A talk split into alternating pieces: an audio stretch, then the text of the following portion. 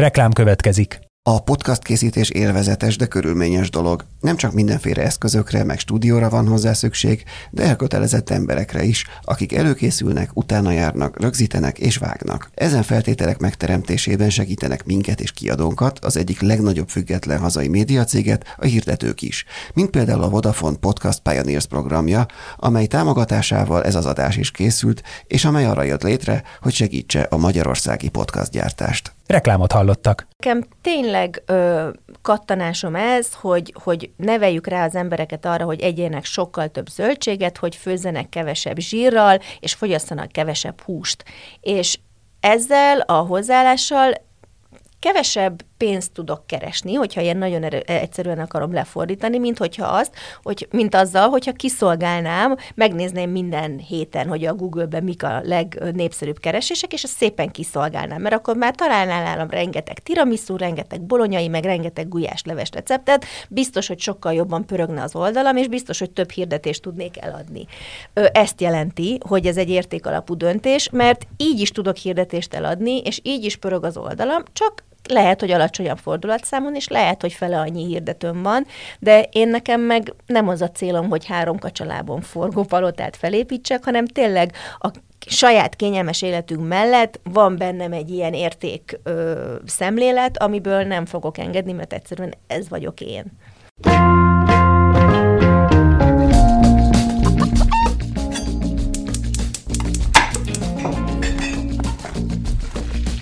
Ez a Filéző, a 24.hu podcastja a magyar gasztronómia úttörőiről. A fine diningtól a háztáig, minden a hazai gasztróról.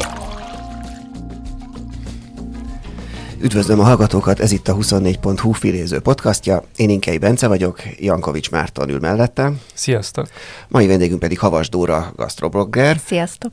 Neked egy abszolút fontos jelmondatod az, hogy tudatos hedonizmus, és most 2023 Magyarországán mennyire lehet tudatos hedonista az ember így az ismert körülményeket figyelembe véve? Hát nyilván erre a válasz az, hogy semennyire, és akkor sziasztok. Ennyi volt a mai beszélgetés. Köszönjük szépen. Ö, hát ö, ugye tisztában van mindenki azzal, hogy ez most mennyire nehéz, hogy pont háromszor annyiba kerül mondjuk a vaj, mint egy éve, ö, és ugye a hedonizmus alapja a vaj, tehát hogyha a francia konyhából indulunk ki, hát nyilván most én se locsolom a vajat mindenre, és, és nehéz is egy kicsit erről beszélni, tehát hogy én azt választottam, hogy nem annyira nyilvánulok meg erről a nehézségről a, a felületeimen, mondjuk jó csöndben is voltam pont ezért január-februárban, mert hogy nem lehet erről se indulat és politika mentesen ugye beszélni, és én azt meg nem szoktam, mert hogy azért is ez egy ilyen gasztrófelület, de, de közben meg azt gondolom, hogy hogy mindenből ugye le kell adni, de, de az étkezés az az egészségünk alapja is. Tehát, hogy valahol meg muszáj akkor erre most egy kicsit többet költeni, hogy, hogy tudjunk funkcionálni. Tehát, hogy a gyerekeknek legyen agya az iskolába, meg mi is el tudjuk látni a munkában, a, amit el kell, ahhoz táplálni kell normálisan a testünket, és meg kell oldani, tehát hogy mindent meg kell oldani mostanában, hát ezt is. Azt, azt feltűnt, hogy, és írtad is, hogy, hogy tartottál egy kis szünetet a, a Facebookon. Igen. És akkor, akkor ez ezért volt ezek szerint? Tehát nem, azt, ott, nem csak ezért. Ja, nem csak ezért, de ez, ez is szerepet játszott benne? Hát ezen úgy gondolkodtam, hogy mennyire kell erről beszélni, de inkább azért tartottam a szünetet, mert ö, egyrészt ugye az év vége, abban, amit én csinálok, az mindig elképesztően húzós, tehát hogy, ö, hogy na, nagyon sokat dolgozik az ember, és hiába tervezed meg, hogy mennyi munkát vállalsz be, és hány karácsonyi receptet fogsz kitenni, annak a végén pont mindig a kétszeresét kell. Tehát nem lehet, hiába kezdesz el augusztusban már zserbót sütni, a vége mindig az, hogy még 23-án is öt poszt van beidőzítve, amit muszáj kitenni. Szóval, hogy nagyon elfáradok ott a végére, és a másik ok pedig az, hogy szükségem van néha arra, hogy a social médiáról le tudjak teljesen csatlakozni, és ezt nem nagyon kommunikálom, lehet, hogy kéne, de ugye akkor az már megint egy ilyen social média kényszer. Egyszerűen most így adta ki a, a, a sors, meg amit belülről éreztem, hogy kicsit elutaztunk január elején, és nem esett jól ö, visszatérni, tehát úgy éreztem, hogy szükségem van még egy kis szünetre, és azt is éreztem, hogy én ezt megengedhetem magamnak. Még egy utolsó kérdés, csak ebben a témakörben. Ilyenkor az algoritmus meg ilyenek nem büntetnek, vagy ilyenkor nem kell neked arra tekintetted, hogy, hogy kiesel a forgalomból? Vagy... De biztosan kell, de akkor majd most dolgozom egy kicsit többet, és vissza, visszapedálozom magam, igen, meg, meg egyébként nagyon sok kedves nyaggató üzenetet is kapok ilyenkor, de a saját szempontjaimat is néha lehet az előtérbe tolni. És egyébként neked mennyi idő, amíg úgy érzed, hogy regenerálódsz mondjuk egy ilyen közösségi média fáradtságból, tehát most félretéve azt a részét, hogy zsárbósütés meg minden a hagyományos fáradtságot, hanem kifejezetten ez, hogy ez az állandó kommunikáció és összekötöttség. Ez most két és fél hónap volt, ilyen hosszan még soha nem voltam csöndbe, ez, ez, ez tény és való, de most ennyi kellett, pont. Uh-huh. És egyébként, ha már szóba jött a közösségi média, az mindenképp nagyon érdekelne minket, hogy a, ugye te 2006-ban, azt olvastam, akkor indultál gastrobloggerként, még nyilván nem hivatásosan, hanem nem, mint a blogolók mindegyike, vagy nagy része, ö, szenvedélyből. Ö, kerested a felületet, és, és hogy ez azért most már egy elég nagy idő, hogy valaki és elég sokat változott azóta az internetes nyilvánosság, és hogy te ezt hogy láttad ezt az elmúlt most már lassan két évtized, vagy bő másfél évtized változásait, hogy ez mi, mi az, amiben előnyére alakult esetleg így a te szempontodból, meg úgy általában, és mi az, amiben meg rosszabb lett? Hát én azt gondolom, hogy ez most egy nagyon jó időpont erről beszélgetni, mert, mert most már tényleg elég az idő is, meg, meg szerintem egy elképesztően izgalmas időszakon vagyunk túl, és én nagyon szerencsésnek tartom magam, hogy ebbe tényleg a nullától mostanáig benne lehettem, remélem még, még tovább is, ameddig kedvem van ezt csinálni, meg, meg ameddig jól érzem benne magam, mert hogy tényleg egy ilyen exponenciálisan fejlődő őrület lett. Most arra kicsit szerintem őrület, de hát ha a TikTok betiltásával, vagy, vagy ezeknek a, az őrületeknek a, a kicsit a kigyomlálásával normalizálódni fog a helyzet, mert szerintem mostanra azért a józan világ ö, kezd elítődni. Tehát aki, aki tényleg nem ö, vonódik bele akár tartalomgyártóként, akár fogyasztóként ebbe az őrületes influencer dömpingbe, hanem tud ö, az online jelenléten kívül is létezni, annak szerintem ez, ami most történik, ez már lehet, hogy egy kicsit sok, de, de közben nekem meg ezt végigcsinálni, ráadásul úgy, hogy az eleje tényleg nem egy tudatos építkezés volt, hanem egy ilyen szenvedély alapú dolog, amit azért a körülmények, pont tegnap voltam egy beszélgetésen, és akkor döbbentem erre rá, hogy a körülmények tőlem, ezt most értsétek jól, és tényleg idézőjelbe teszem, mert hogy csak pozitív ö, érzések fűződnek hozzá, de hogy a körülmények tőlem ezt a spontaneitást nagyon hamar elvették. Mert ugye én 2006-ba kezdtem, és 2008-ban már ö, volt az első ilyen hivatalos blogger kostoló, vagy már nem tudom, minek hívták, de hogy ott nekünk már az anonimitásunkat el kellett veszíteni, pedig akkor még 2006-ban az tök jó volt, hogy a lila füge mögött, vagy a csili és vanília között mögött nem tudtuk, hogy ki van. És a saját kollégáit se tudták. Igen, igen senki nem tudta, igen. Volt erről egy példa. Igen, ez a nagy sztorim, igen, hogy, hogy ugye reklámügynökségen dolgoztam, és egyszer csak a saját blogommal találtam szembe magam a saját prezentációban, és kellett arról beszélnem, nem én tettem bele, hogy, hogy fú, ezek a blogok milyen menő, trendi dolgok kezdenek lenni, és néztem körbe, hogy akkor most hogy tudja ezt valaki, hogy az igazából én vagyok. Szóval az ott volt egy ilyen nagyon komfortos helyzet, ami lehet, hogy a mai ö, szemüvegen átnézve röhelyesnek tűnik, hogy miért akartunk mi elbújni, mert most ugye pont minden arról szól, hogy mindenki kiteszi magát, és mindenki mondja a véleményét. És ö, nekem ö, szerintem volt ez ellen egy ilyen belső védekező mechanizmusom. Tehát, hogy én szerencsére már elég régóta csinálom ezt ahhoz, hogy ne akarjam magam ebbe teljesen beletenni, és nekem ez egyáltalán nem a saját magam mutogatásáról szól. Én nem akarok celebbé válni, én nem akarom, hogy mindenki tudja rólam, hogy ma éppen milyen színű a bugyim, vagy milyen ö, krémet kentem az arcomra. Tehát nekem én tényleg a saját tartalmam mellett vagyok elkötelezett. És azt viszont, hogy ezt ilyen sok felületen mutathatom meg, és a saját ö, teljesítési határaimat is feszegetetem azzal, hogy most ö, egy rövid, ö, feszes videót kell ebből vágni, vagy egy hosszabb lélegzétvételű, de, de grandiózusabb anyagot kell készíteni, tehát hogy ez egy nagyon jó játszótér, amit én élvezek. És én nem csak a, a recepteket és a, a főzést szeretem ebbe, hanem tényleg azt, hogy mivel van egy ilyen esztétikai kattanásom, nekem ez, hogy ezt sokféle felületen lehet megmutatni, azt nagyon szeretem.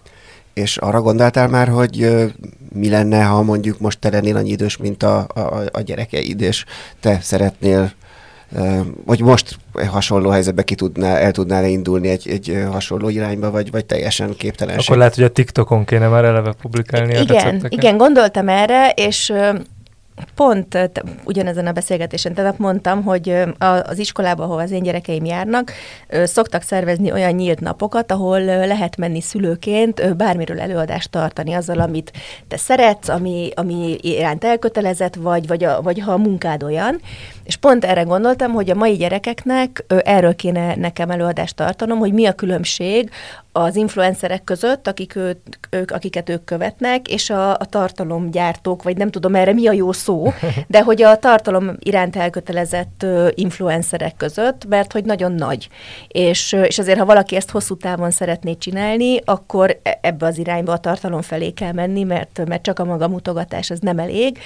Úgyhogy én, én szerintem most is elmerném kezdeni ezért, mert, mert hogy nekem tényleg nem az az indítatásom, hogy ez rólam szóljon, hanem az, hogy, hogy segítsek az embereknek klaszkajákat főzni. És ha még egy kicsit visszatérünk akkor a 2000-es évekbe, ugye akkor 2006-ban elkezdesz, aztán 2008-ban már te magad is rácsodálkozol, hogy erre mások már mint trendi dologként Igen. tekintenek. És hol volt az a pont neked egyébként, amikor ez átváltott főállásba gyakorlatilag?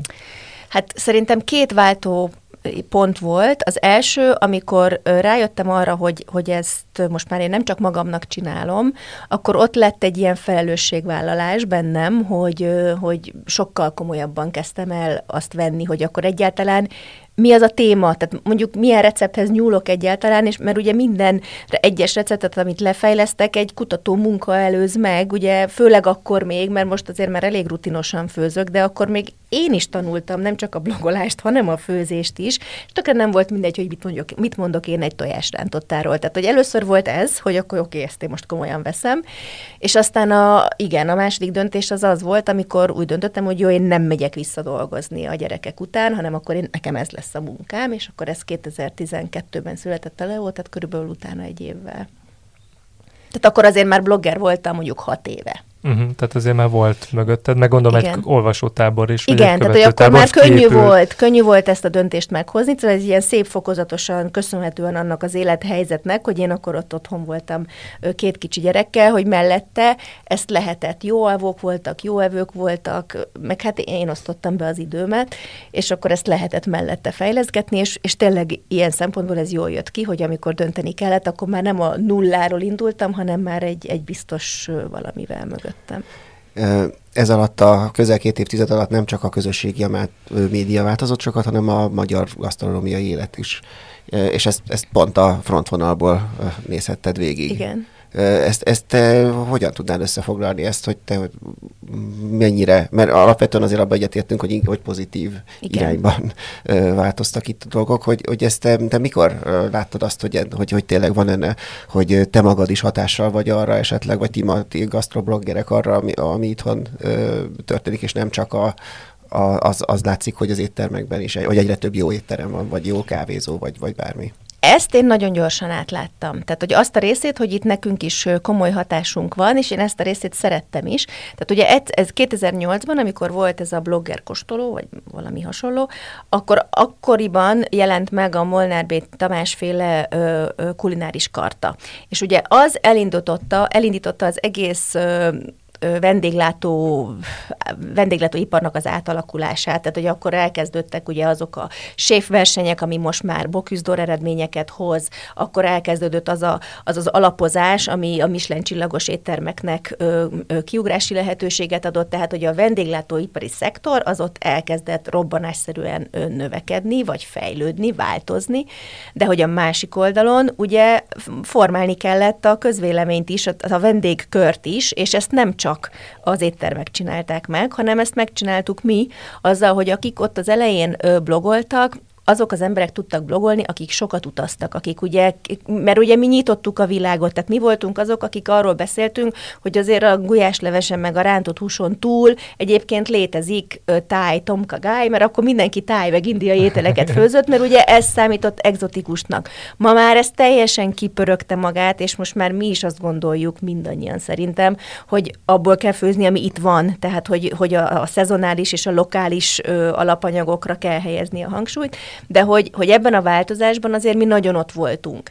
És, és nagyon izgi volt ebben ott lenni, mert ugye a, a saját tapasztalataink, tapasztalatainkat beépítettük, és ugye nekem azért volt könnyű, de hogy ezzel sokan voltunk így, mert hogy nekem egy, egy olyan családom volt, akivel pici korom óta állandóan utaztunk, tehát hogy nagyon könnyű volt nemzetközi recepteket, ízeket, ízélményeket beépíteni, mert hogy ezek gyerekkorom óta léteztek, és ma már azért mindenkinek kinyílt a világ, mert, mert nem csak a, az online világ változott nagyon nagyot, hanem mondjuk a fapadosok is ugye akkoriban kezdtek elindulni, tehát hogy mindenki elindult és, és, és világot látott. Igen, és ezen belül a világlátott gyerekkoron belül is, ha jól olvastam, évekig, vagy a gimnáziumkor időszakában Szíriában igen, igen. laktatok. Az úgy maga ez az élmény, ez, ez mennyire volt mondjuk a te gasztronómiai uh, ébredése. ébredésednek része, vagy ez, egyáltalán tehát ez az egész közel-keleti gasztrokultúra mennyire meghatározó számodra? Hát az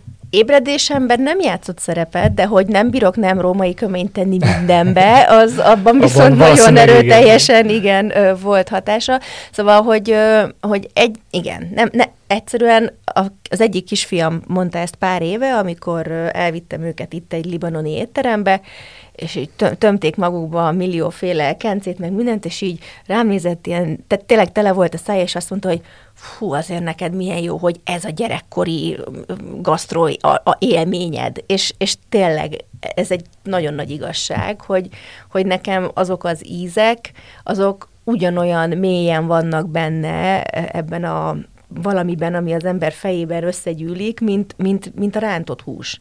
Tehát, hogy amikor elkezdtem főzni, és mondjuk elkezdtem a, a közel-keleti recepteket olvasgatni, akkor utána már az első tökéletesre sikerült, mert egyszerűen azok az ízek, tehát az arányok, azok egyből előjöttek. Tehát ez neked nem exotikum, hanem nem. ugyanúgy része az alapkódodnak, igen, igen, mint, a, igen. mint a magyaros. De egyébként még ezzel kapcsolatban csak egy, ami nem gasztronómiai kérdés, de tökre érdekel, hogy hogy amúgy jártál a, azóta, tehát a polgárháború kitörés nem, a Szíriában? Nem, anyukám, po- nem. Tehát, hogy erről pont lemaradtam, anyukám nagyon szeretett volna visszamenni, de mi akkor nagyon mással voltunk elfoglalva, úgyhogy ő fogta a szüleit, és még pont a polgárháború előtt, azt hiszem, hogy talán egy hónappal a kirobbanása előtt jöttek vissza.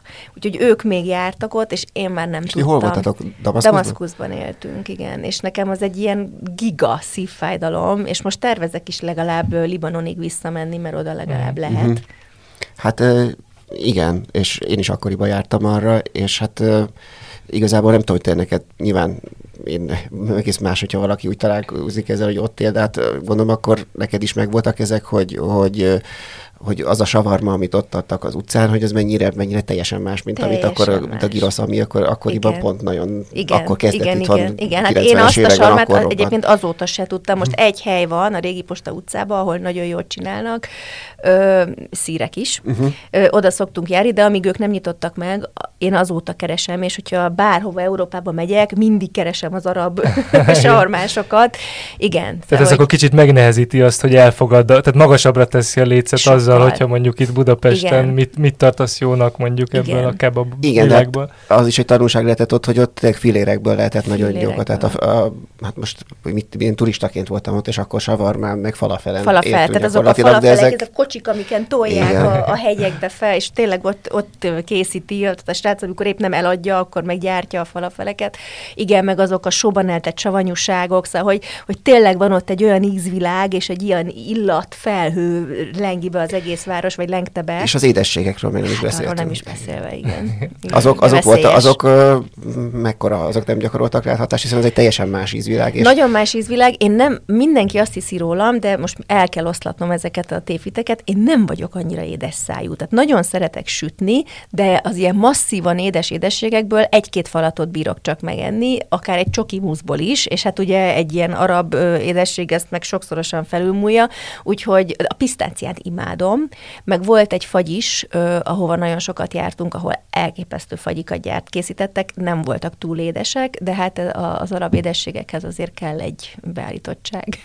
És volt más ország is, ahol hosszabb, hosszabb tehát most írtam, hogy hónapokat Igen, igen, én utána ugye innen hazajöttünk, akkor itthon jártam főiskolára, meg egyetemre, és amikor a főiskolán szakmai gyakorlatot kellett csinálni, akkor engem még húzott vissza ez az arab világ, és akkor még Bahreinbe éltem közel egy évet, és az már egy nagyon más tapasztalat volt. Tehát ott ugye már nem a diplomácia, meg a szülői, meg a családi védőháló volt körülöttem, hanem egy egyedülálló nőként Bahreinbe, ott, ott kicsit másokat tapasztaltam, de... Tapasztalat, igen. igen. De egyébként akkor ott marketinges gyakorlaton Igen, voltál? igen, igen, ott egy reklám, tehát akkor még nem volt internet, illetve még csak e-mail volt, akkor felütöttem a Bahreini ö, telefonkönyvet, végignéztem az összes nemzetközi reklámügynökségnek a listáját, és akkor végig hívtam őket, és az egyik a DDB volt egyébként, aki azt mondta, hogy oké, okay, jöjjek, és, és ez, mentem. De ez gondolom azért nem volt tipikus, hogy nem. így Budapestről A Budapestről Bahreinbe... nem, de egyébként az ottani DDB-nek egy francia ö, kreatív igazgató tulajdonosa volt, ö, aki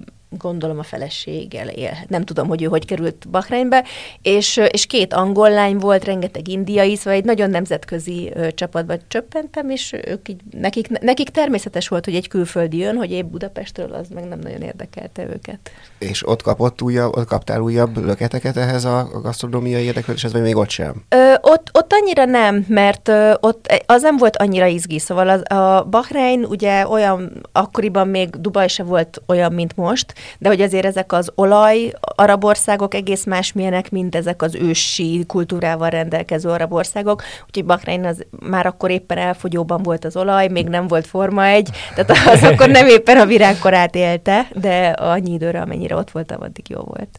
És egyébként, ha visszatérünk akkor Magyarországra, és kicsit az éttermekhez, amikről uh-huh. ugye beszéltünk, hogy hogy átalakultak, Igen. amióta te gastroblogger vagy ezzel párhuzamosan, de hogy hogy mm, te mennyit jársz amúgy étterembe, és mennyire tudatosan, tehát hogy van-e ebben is olyan fajta tudatosság, hogy azért így kövesd a trendeket, meg hogy mi történik így a magyar gasztronómiában, vagy csak így, mint ahogy mindenki, ha éppen valamit megkívánsz, akkor elmész és eszel valamit. Nagyon tudatosan járok étterembe, és éppen ezért kevés étterembe szeretek járni. Tehát, hogy tényleg azt szeretem, amikor azt érzem, hogy na, én ezt otthon nem tudnám így elkészíteni, vagy nyilván nem szánok rá annyi időt, és kell, hogy adjon valami pluszt. Tehát, hogy átla, ilyen átlagos magyar étterembe azért nem szeretek járni, mert azt érzem, hogy drágán eszem semmi különöset. És ezért éppen ezért nagyon követem is, hogy, hogy milyen helyek nyílnak, hogy, hogy a séfek honnan, hova tartanak, hogy, hogy mik a trendek, és, és kicsit fájlalom, hogy, hogy rengeteg nagyon jó ázsiai koncepcióval rendelkező étterem nyílik, mindegyiket imádom, de nagyon hiányolom a magyar vagy az európai koncept. Tehát ezt a bistrokonyhát szeretném én. Én, én nekem a, a fine dining az, az olyan élmény, amit évente egyszer nagyon szívesen, de, de azon kívül nem nagyon van rá igényem. Viszont a jó minőségű éttermi kosztra meg nagyon lenne igényem, és azt viszont kevésbé tudom megtalálni, van, van pár kedvenc helyem, de hogyha ebből az európai, magyaros gasztróból lenne több, azt azért nagyon kultiválnám. És mit, mit gondolsz ahhoz a, a mit szólsz ahhoz a trendhez, ami a klasszikus magyar ételek újra gondolásával. Most arra jutott eszembe, hogy itt pont, pont két hetes Salini volt a vendégünk, és ő, ő nagyon nem volt erről. Sarkos vélemény. Sarkos véleményt fogalmazott meg, Én... hogy miért kell a paprikás krumplit szögletesre, ahelyett, hogy megcsinálnák rendesen. Igen, én, én azért nagy részt ebben egyetértek a Noémival. Én azt gondolom, hogy, hogy nagyon korrektül elkészített ételekre lenne szükség, és lehet apró dolgokon változtatni, amitől az éttermi lesz szemben az otthon készítettel. Tehát mit tudom én, vannak olyan helyek, ahol mondjuk a mákos gubára még rá ö, sütnek egy ilyen roppanós karamell réteget, soha nem csinálnám meg otthon, de éppen ezért visszamegyek oda mákos piros gubát enni, mert hogy az egy kicsit különlegesebb. Nincs újra gondolva, nincs kitalálva, csak egy picit csavartak rajta. Ez nekem belefér. Az, amikor már nem tudom én, összemossuk a francia rakott krumplit a magyaros rakott krumplival, és igazából az már nem is rakott krumpli, de ö, akkor azzal, hogy nehéz mit kezdeni, mert a rakott krumpli meg legyen rakott krumpli.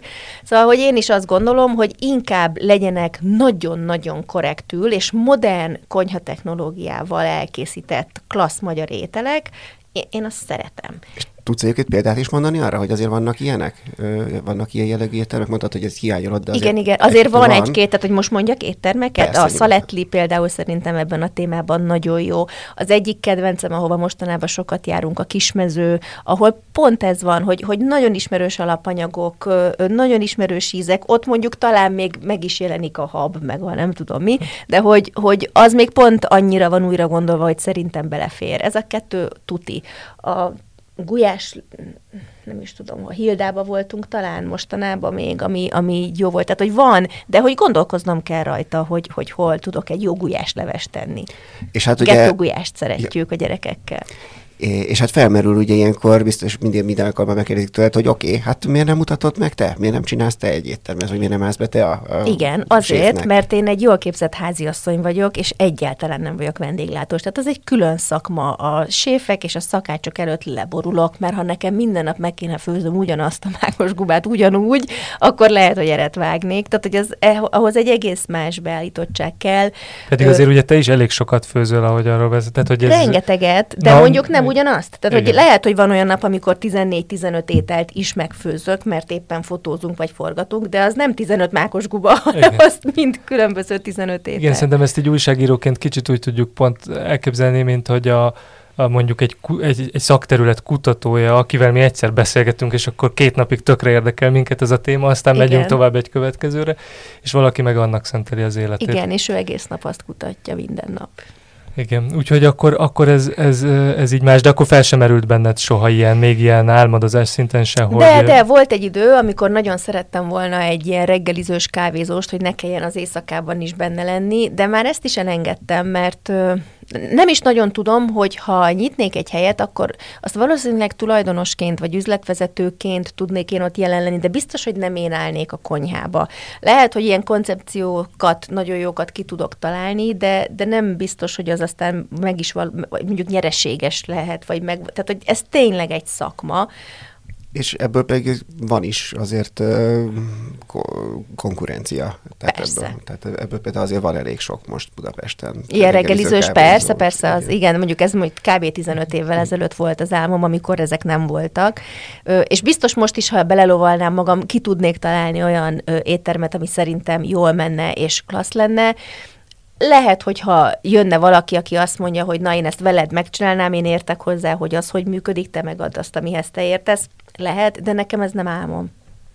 És egyébként ugye beszéltünk arról, hogy akkor a internetes nyilvánosság hogyan alakult az elmúlt 15 évben, meg a éttermi világ hogyan alakult, de emellett, vagy ezzel összefüggésben, hogy nem csak az interneten, hanem úgy általában a, a sztárséfek megjelentek a színen, Igen. ugye hát nyilván nem csak Magyarországon, vagy Magyarország követte ezt a trendet, Igen. ami már Amerikában, meg máshol mondom, sokkal régebb óta ment, ezt a részét, hogy most már tényleg nem lehet úgy bekapcsolni a tévét, hogy egy gasztró vetelkedőbe Igen. ne fussunk. Ezt te hogy látod, hogy ez, ez növeli az embereknek a tudatosságát ezen a téren? Tehát, hogy ennek van ilyen pozitív hatása, vagy, vagy, vagy szóval hogy éled meg? Meg egyáltalán, hogy ez a ti ö, szegmenseteket segíti-e, vagy van, hogy inkább így kompetitív, így, hogy mondjam, versenyhelyzetet, versenyhelyzetet teremte, vagy, vagy, vagy tehát, hogy, hogy érinti-e bárhogyan mondjuk azt, amit te csinálsz, az, hogy közben az egész környezetben óriási átalakulás volt, és a, és a gasztro azért egy ilyen, még egy magyar viszonylag kis piacon, és azért egy ilyen elég nagy biznisznek tűnik. Igen, ez egy nagy biznisz. És azt gondolom, hogy mivel ez egy biznisz, nyilván nekem is segít, mert hogyha mások el tudnak adni szakácskönyveket, és én ügyes vagyok, akkor én is el tudok adni szakácskönyvet, mert van egy nyitottság, egy befogadó készség arra, hogy a gasztronómia az túlmutat azon, hogy minden hétvégén megfőzd a húslevest, meg a mondjuk a rántott húst, mert ezzel példáloztam most itt egész nap. Szóval biztos, hogy teremt egy piacot nekem is, és azt is gondolom, hogy, hogy hogy a vetélkedő műsorok az viszont az csak egy show műsor. Tehát, hogy ott teljesen mindegy, hogy igazából mi a téma, mert a realitynek és a vetélkedőnek a teljesen jól ismert klasszikus fogásaival operál, ezek tudatosságra biztos, hogy nem nevelnek. Tehát, hogy ezek inkább megteremtik azt a, a gasztronómia, gasztronómiára való nyitottságot, meg, a, meg megteremtik az igényt,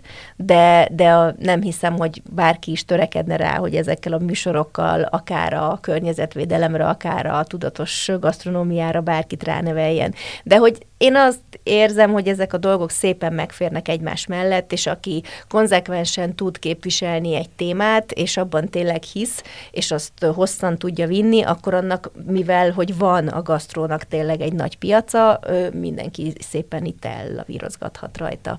És egyébként, ha már a tudatosság szoba került újra, te ebben hol húzod meg a határt, vagy hogyan húzod meg a határt? Tehát mennyire könnyű, mert azért ez nem annyira evidens a hétköznapokban egy ilyen globalizált, de közben ilyen Igen. átalakulóban lévő világból. Persze mindenki nagyon szereti a lokalitás trendjét, meg a szezonalitás, meg a minden, de hát közben a hétköznapi életben ezeket nem feltétlenül egyszerű megvalósítani, sem idő és energia szempontjából, sem pénz szempontjából akár. Igen.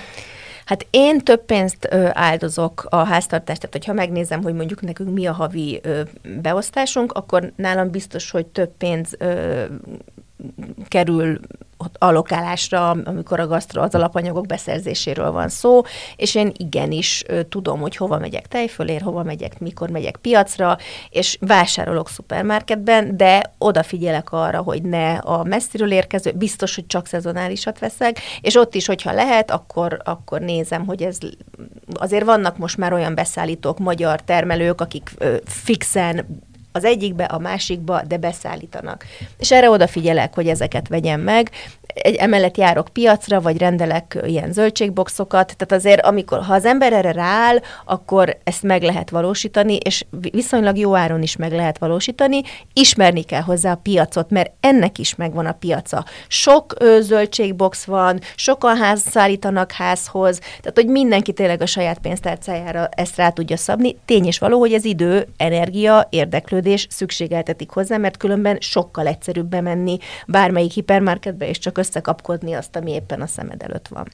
Egy ö, interjúban nemrég azt mondtad, hogy, hogy bár te is látod, hogy a, a gulyásleves ha a gulyáslevesről posztolsz, a sokkal több katnítást hoz, mint uh-huh. hogyha az indiai zöldségkörizsről, de mégis te hoztál egy ilyen értékalapú döntést, hogy, hogy nem abba az irányba ment. Tehát, ez, ez mit jelent pontosan ez a, a mindennapokban? Ez azt jelenti, hogy nekem tényleg ö, kattanásom ez, hogy, hogy neveljük rá az embereket arra, hogy egyének sokkal több zöldséget, hogy főzzenek kevesebb zsírral, és fogyasszanak kevesebb húst. És ezzel a hozzáállással kevesebb pénzt tudok keresni, hogyha ilyen nagyon erő, egyszerűen akarom lefordítani, mint hogyha azt, hogy, mint azzal, hogyha kiszolgálnám, megnézném minden héten, hogy a Google-ben mik a legnépszerűbb keresések, és azt szépen kiszolgálnám, mert akkor már találnál nálam rengeteg tiramisu, rengeteg bolonyai, meg rengeteg gulyásleves receptet, biztos, hogy sokkal jobban pörögne az oldalam, és biztos, hogy több hirdetést tudnék eladni. Ezt jelenti, hogy ez egy értékalapú döntés, mert így is tudok hirdetést eladni, és így is pörög az oldalam, csak lehet, hogy alacsonyabb fordulatszámon, és lehet, hogy fele annyi hirdetőm van, de én nekem meg nem az a célom, hogy három kacsalában forgó palotát felépítsek, hanem tényleg a saját kényelmes életünk mellett van bennem egy ilyen érték ö, szemlélet, amiből nem fogok engedni, mert egyszerűen ez vagyok én. És ez, ez, ez a karrieredőt végigkísérte ez, vagy azért voltak olyan időszakok, főleg az elején, vagy amikor még nem volt ekkora olvasótábor, nem volt ennyire, nem állt ennyire biztos lábakon a, a brand, akkor azért kellett úgy éreztetni, hogy kell kompromisszumokat is kötni ilyenkor a közízlés Ö, nem, ez nekem teljesen végig kísérte a karrieremet, olyannyira, hogy nagyon sokáig rólam azt gondolták, hogy én csak így a 12. kerületi biomamiknak vagyok a bloggere, ö, és aztán persze ez, ez változott. Az egyetlen időszak, amikor, ö, amikor ez ö, ez egy kicsit enyhült, ez a ragaszkodásom, az az volt, amikor nem egyedül voltam tulajdonosa a márkámnak, vagy a cégemnek, mert akkor egyszerűen már nem csak a saját igényeimet kellett kiszolgálni, hanem egy gazdasági vállalkozást is működtetni kellett. Nem is lett sikeres, mert hogy én nem tudtam ketté törni a, a nem, nem a gerincemet, mert azért ekkora problémák nem voltak, de hogy én nem tudtam magamat ö, megerőszakolni, viszont úgy meg egy akkora cég nem tudott jól működni, és akkor inkább úgy döntöttem, hogy akkor ne abban a formában működjön. És nem volt, nem sajnáltad, hogy a lila fügét el kellett engedned? Hiszen mégis csak ezt, ezt tették. De azt, nem, e, ezt egyébként ezzel a mondatoddal nem értek egyet, mert a lila füge az én voltam, meg, meg ugye, tehát a igen, saját magamat, igen, összenőtt a... velem, de azt nagyon sajnáltam, és az nagyon nehéz volt, de azt gondolom, hogy az viszont egy egy ilyen lecke volt nekem, hogy nem lehet mindent akarni egyszerre, és hogyha valamit ö, rossz döntést hozol, annak van ára. De azt gondolom, hogy nem fizettem én azért olyan drága árat azzal, hogy a lila fügét elveszítettem, mert a lila füge nélkülem nem nagyon van, nincs mögötte tartalom, én viszont én maradtam így is, úgyhogy, úgyhogy ez egy fejezet az életemben, amit olyan szempontból egyébként nem volt kár lezárni, hogy hogy az, tehát hogy mostanra azt gondolom, hogy az a lila függés időszak egy ilyen nagyon fontos építkezési időszakot jelent az életemben, de, de egy sokkal tudatosabb működést tudok most már magamévá. És a, a, ezt egyszerűen fel kellett nőnöm, és nagyon jó, hogy most már nem kell azt mondanom, hogy, a, hogy nekem három gyerekem van, az egyik a lila füge, a másik kettő, meg a két fiam, amit ők egy, egyébként utálnak jogosan, hanem most már ez nincs, hanem most már én vagyok, és a gyerekeim, és ez tök jó. És egyébként ez, ez, ez, ez abban a dilemmában is érdekesen be, hogy mondjam, képbe jön, amit ö, még a blogos induláskor említettél, hogy ez a anonimitás, meg Igen. a személyiség, meg az influencerek, mert hogy azért amellett, hogy élvezted az anonimitást egy-két évig, mint mondtad most, amellett ennek az egésznek, meg magának az egész blog felfutásnak is a személyes hangvétel viszont Persze. elengedhetetlen része volt, és nyilván ennek az egész szénának, amit te csinálsz, nem lehet kivenni belőle ezt a, a, a személyiséget, Pontosan. azon túl, hogy milyen recepteket adsz, az egy dolog, az nyilván a tartalom fontos, ahogy mondtad is, de a személyiség ugyanolyan fontos. Igen, és a személyiség benne volt a lila fügében is, viszont ha valamit ö, megmutatott ez az elmúlt 15 év, az pont az, hogy az én márkák ö, nagyon felerősödtek, és nagyon nagy szerepet kaptak. Tehát, hogy ez már akkor is egy kérdés volt, hogy a lila fügének az életében ez a... Mert amikor elmentem egy tévéműsorba szerepelni, egy műsorba interjút adtam, bármilyen, bárhol szerepeltem, ott mindig én szerepeltem, Havas Dóra vagyok, nem bár most is, ha megállítanak az utcán, sokan azt mondják nekem, hogy itt a lila füge, de hogy ugye ezért ez egy elég faramúci helyzet volt, hogy de bocs, én nem vagyok se lila, se füge, hanem egy ember vagyok. Tehát, hogy a márka szempontjából is ez egy jó döntés volt. Van neked televíziós műsorod is jelenleg Van, is ez, ezt mennyire tudod, mennyire tudod függetleníteni a, a, a brandettől, vagy mennyire, vagy kell -e egyáltalán, vagy pedig, vagy pedig ez a kettő kiegészíti egymást? Hát abban a szerencsés helyzetben vagyok, hogy a TV Paprikával nekem már nagyon sok évre visszamenőleg egy nagyon jó partneri kapcsolatom van, és ők szeretnek engem annyira, hogy hagyják, hogy azt csinálják a saját műsoraimban, amit akarok, olyannyira, hogy én is gyártom őket. Tehát, hogy én vagyok a műsoroknak a producere, és ezáltal azok a témák, és azok a, a, a receptek kerülnek ott bemutatásra, amit nekem aktuálisan tényleg fontosak. Úgyhogy egyáltalán nem is szeretném a márkámtól függetleníteni a tévés szerepléseimet, mert hogy tud ilyen nagyon jól összecsatlakozni a kettő, és építi egymást. És egyébként ugye mondtad, hogy a, az elején teljesen igazából így improvizálta, vagy hogy mondjam, nem Igen. a szándékaid szerint uh, alakult ez az egész, mert nem tervezted, hogy ebből fogsz élni.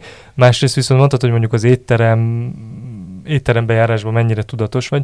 Azóta egyébként ebbe az üzleti részébe, vagy a brandépítésbe is be beköszönt ez a tudatosság? Tehát most már ilyen el, üzleti terveid vannak, meg nem tudom én mi arra vonatkozólag, hogy mit akarsz mondjuk a következő években elérni, igen. már amennyire ezt a mai világban lehet. Igen, igen. Tehát, hogy ö, egyrészt a brandépítésben szerencs, ugye nekem az eredeti szakmám, én reklámügynökségen dolgoztam, tehát a márkaépítés az, az mindig is a szakmai életemnek egy fontos része volt, és, ö, és a, már a Lila Figen márkánál is ö, azért ez azon túl, hogy nem voltak vele óriási terveim, ö, tudtam, hogy milyen arculatot szeretnék neki, tehát hogy azért az akkor is ki volt találva, és szerintem még az elején egyébként ezért is lett népszerű a lila füge, mert kinézett valahogy, és aztán nekem azt meg kellett tölteni tartalommal, de, de ez az, a szép fotók, meg a, meg a jó arculat az elején ugyanúgy, mint a bornál a címke, úgy vitték a lila fügét, aztán persze nyilván kellettek a jó tapasztalatok, meg a működő receptek ahhoz, hogy ez fönn is tudjon maradni, mert egy jó logót mindenki tud terveztetni az elején, de aztán utána, hogy az még 10 év múlva, vagy 15 év múlva is igen, igen releváns-e, az már egy másik kérdés.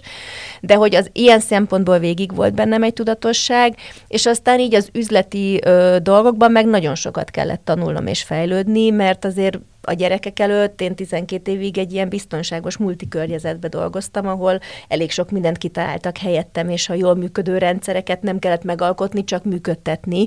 Itt meg ugye meg is kell alkotni. De, de azt gondolom, hogy ez egy folyamatos tanulás, és uh, igyekszem ebben is uh, fejleszteni magam, és vannak igen terveim, és úgy, úgy nagyjából kitalálom azért előre, hogy mikor mit szeretnék elérni. És egyébként uh, nyilván az előbb, amire utaltam, hogy mennyi bizonytalanság van ebből, az egyik nagy dolog volt a Covid az elmúlt Igen. években, de hogy a Covid olyan szempontból viszont hozott egy ilyen, legalábbis akkor úgy tűnt, hogy hirtelen mindenki elkezd otthon főzni, aki eddig nem főzött, és kenye, kenyeret sütött mindenki, meg minden. Ezt amúgy mennyire látod, hogy megmaradt-e, vagy inkább amint újra normalizálódtak a viszonyok, mindenki visszatért a régi szokásaihoz. Hát kíváncsi lennék, hogy hányan sütnek még kenyeret. Tehát arra tényleg kíváncsi lennék, mert az biztos, hogy a kovász biznisznek, vagy a kovász tudatnak nagyon sokat segített a COVID, én azt gondolom, hogy ez az egész COVID sokkal kevesebb hasznot hozott nekünk, mint amennyit úgy bíztunk benne, amikor benne voltunk, hogy fog. Tehát az ember nagyon jól ö, asszimilálódik a saját kényelméhez, és már elfelejtettünk, hogy mennyi mindenben hittük akkor, hogy hiszünk, tehát hogy se a helyi termelők támogatása, se a, a, a, a 60 kilométeren belül elérhető zöldségek beszerzése szerintem már senkit nem foglalkoztat, vagy nagyon keveseket ami sajnálatos, mert hogy közben azért a Covid csak elmosta, ugye elterelte a figyelmünket arról, hogy azért itt van egy ilyen globális világválság kialakulóban a klímával kapcsolatban, szóval ez, ez szerintem elég félelmetes. Ö, a főzéssel tehát, hogy egyszerűen ott rákényszerített mindenkit, hogy főzzünk otthon, de aki nem szeret főzni, az boldogan ö, tért vissza a, az éttermek, és, a, és aki viszont nagyon nagyot tért vissza az éttermekbe, és akik viszont nagyon nagyot fejlődtek a Covid alatt, és ma is látjuk ugye őket, ezek a házhozszállító cégek, tehát akik a futárok és egyebek, ami megint csak nem a minőségi gasztronómia felé tolja a, az embereket. Említetted, hogy, hogy a 2006, tehát körül akkor az indiai, táj, ázsiai konyha volt itthon nagyon trendi, és arra az, azt ugye föl mindenki, neked ugye pluszban ott voltak a, a, az arab világba szerzett élményeid is, de épp ezért, mivel annyira nehéz most már újat mutatni, azért mégis viszont sokat utazol, azt uh-huh. mondtad. E, tudsz-e még, hogy emlékszel még arra, amikor utoljára találkoztál valami olyan ízvilággal, vagy valami olyan ö, nemzeti konyhával, vagy bármivel, amire azt mondtad, hogy hú, hát ilyet én még, ezt még nem is láttam, és hogy meglepődtél, vagy pedig ez ma már, ilyen ma már nincs? Hát szerintem olyan talán nincs, hogy de, de biztos, hogy van. Na, ez hülyeség lenne, mert mondjuk nem jártam Peruba, és még nem kóstoltam meg a perui ételeket, de én nekem mindig van valami, amire rácsodálkozom. Tehát, hogy egyszerűen szerintem pont azért is tud a gasztronómia ilyen hosszan ekkora trend maradni, egyrészt, mert minden nap eszünk legalább háromszor, tehát, hogy fontos, másrészt pedig annyi sok kreatív ember, akár szegénység vezérelte kreativitásból, akár a séfek, akik meg, a, meg, meg akarják váltani a világot, de hogy olyan sok mindenfélét találnak ki, vagy újítanak meg, hogy mindig van ö, mire rácsodálkozni. Most legutóbb, amikor Olaszországban nyaraltunk a gyerekekkel, ö, olyan lezenyét kaptunk, a és benne is van ennek a medvehagymás változata az új könyvemben,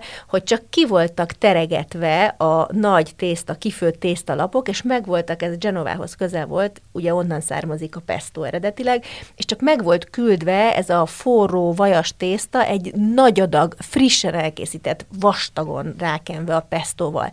És lazányinak hívták, de nem volt összesütve, nem voltak a rétegek egymásra, nem is volt benne hús, szemegygyönyörködtető volt a, a, a zöldnek a frissessége, és sokkal vastagabb volt az a tészta, szóval egy, egy teljesen egyedülálló élmény volt. Egy halászfaluba lábunk a tengerbe lógott, és ott a bácsi éppen ezt készítette el. Tehát, hogy igazából mindig lehet valami újjal találkozni, csak kell, hogy az embernek legyen rá szeme, hogy bemerjen ülni a nem turista helyre, hogy, hogy kimerje rendelni azt, ami elsőre most rendelnél egy pestos lazányét? Nem. De mivel ott nézegettük, hogy a szomszéd asztaloknál mit esznek, és ott virított ez a zöld kaja, akkor mondtuk, hogy na, akkor mi is olyat kérünk. Szóval mindig lehet találni. Igen, nyilván így ö, étterembejárásként, vagy hogy mondjam, ö, fogyasztóként ez, ez, ez abszolút ez az inspirálódás megvan, de egyébként ö, ki, ezek elkészítőjeként, és amikor ez már főleg munkává uh-huh. és mhm. megjelenítésé is válik, sosem jelentkezett nálad ilyen főzési kiégés?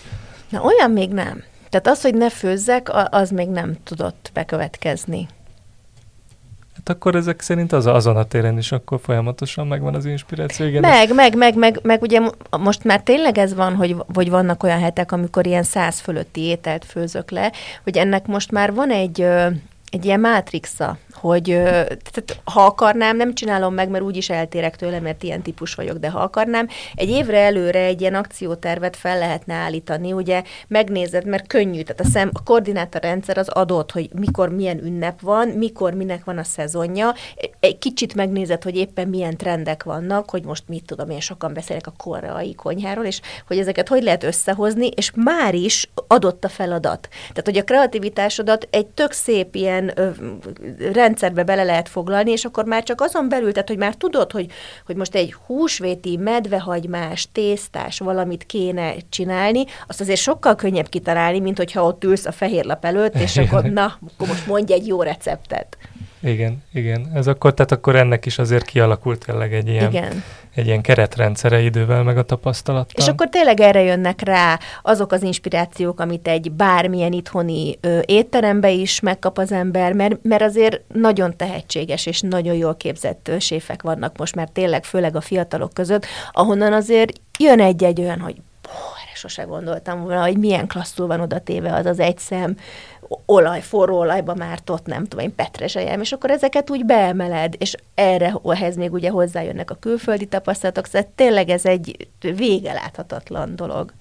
Hát akkor nagyon szépen köszönjük Havas Dórának, hogy itt volt, és mindezt elmondta nekünk. Nektek pedig köszönjük azt, hogy hallgattatok minket, tegyetek továbbra is így, a Filiző Podcast adásait megtaláljátok a 24.hu-n, a Spotify-on, vagy bármilyen streaming platformon, ahol podcastet szoktatok hallgatni. Sziasztok! Sziasztok! Sziasztok!